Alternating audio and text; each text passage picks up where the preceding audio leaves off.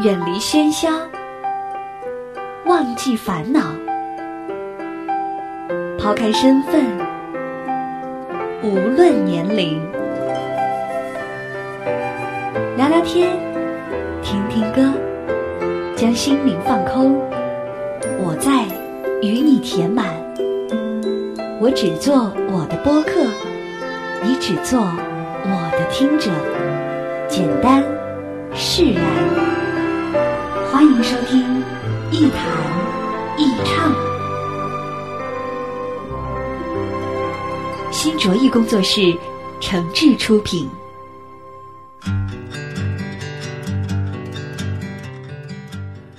这里是网络播客节目《一谈一唱》，我是梁毅。在收听节目的同时，别忘了关注我的新浪微博“梁毅一九七六”，或者是加入“一谈一唱”的微信播客粉丝群，把自己的意见、想法和感受随时随地的和小伙伴们一块分享。我们群的口号就是一句话：我一高兴就发红包。春节放假的时候，跟几个老朋友一块吃饭，后来呢，有个朋友提议说：“大家好久没见了。”今天呢，咱们不如这样喝酒，每个人说一说自己二零一七年的小目标，然后呢带一杯酒，既是给自己一点激励啊，也算是在新一年里许下一个新的愿望。这杯酒轮到我的时候呢，我说，二零一七年啊，我依然会很忙，但是我有两个小愿望，希望能做到。第一是希望身体健康，哥们儿也是四十冒头的人了。那这个年龄呢是很沉重的，啊，除了各种现实生活里的负担之外，还有很多梦想要实现。去年查体的时候呢，发现自己多了不少小毛病，这不是个乐观的信号，我得注意，希望自己能多干几年，毕竟还有很多自己喜欢的事情没有完成。那第二个小愿望呢，就是希望自己能心情好一些。在最近这半年的时间里，我发现自己特别焦虑。有很多事情压在心里，这种焦虑并不是来自别人，而是来自于我自己。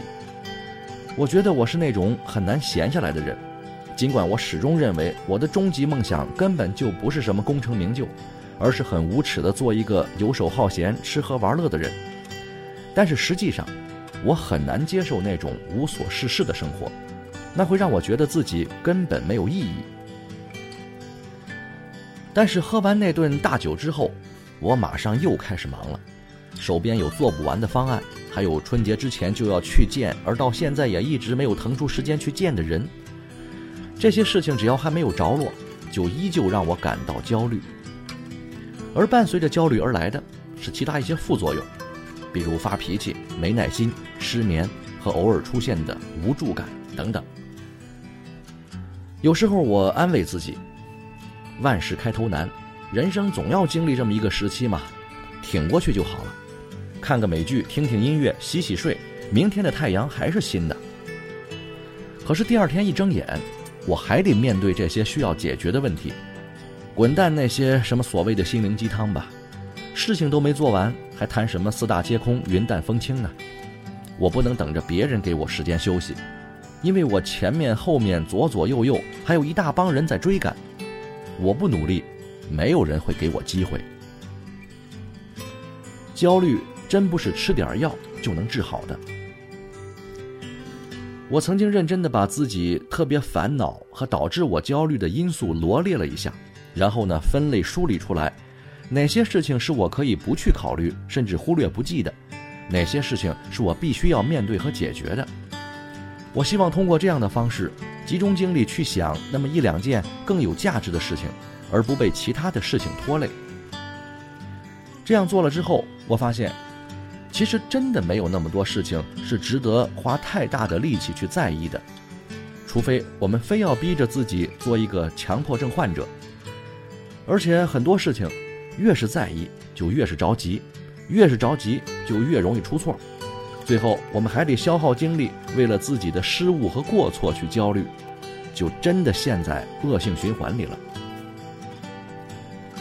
其实，经常有听众在微博和微信上私信我，大部分时间里，他们都是遇到了一些工作或是情感上的困惑和问题，希望我能帮他们出出主意。时间长了，我觉得自己像个业余的心理大夫或是居委会大妈，我倒不是讨厌别人问我问题，而是觉得其实很多人都遇到了各种各样的问题。那些问题也许对别人来说根本不叫事儿，可是放到自己身上，不是每个人都能一笑而过的。焦虑的可不止我自己。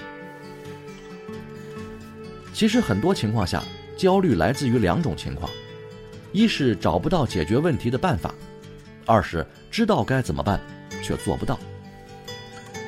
第一种情况需要找人帮助，别太端着自己，做好汉真的挺累的，装逼有时候也是个苦活。第二种情况，如果真的做不到，就别做了，这是真心话。另外呢，给大家更是给我自己一个忠告：其实我们每天浪费的时间还是挺多的，管理好自己的时间。合理安排好家庭、工作、老婆、孩子、父母、朋友，是一件挺考验心智水平的事情。所有美好的愿望都发源于我们内心对自己的要求，那么要实现这些小目标，就得付出特别艰苦的努力。这是一种自律，也是一种自我要求。能治愈焦虑的，只有一个办法：一夜暴富，或是让自己的日子越过越好。好吧，今天节目就说到这儿，我们下期再见。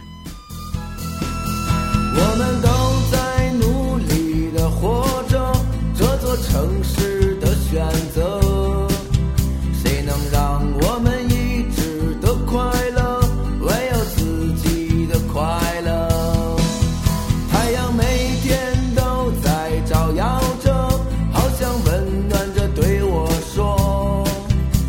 想起当初自己的承诺，相信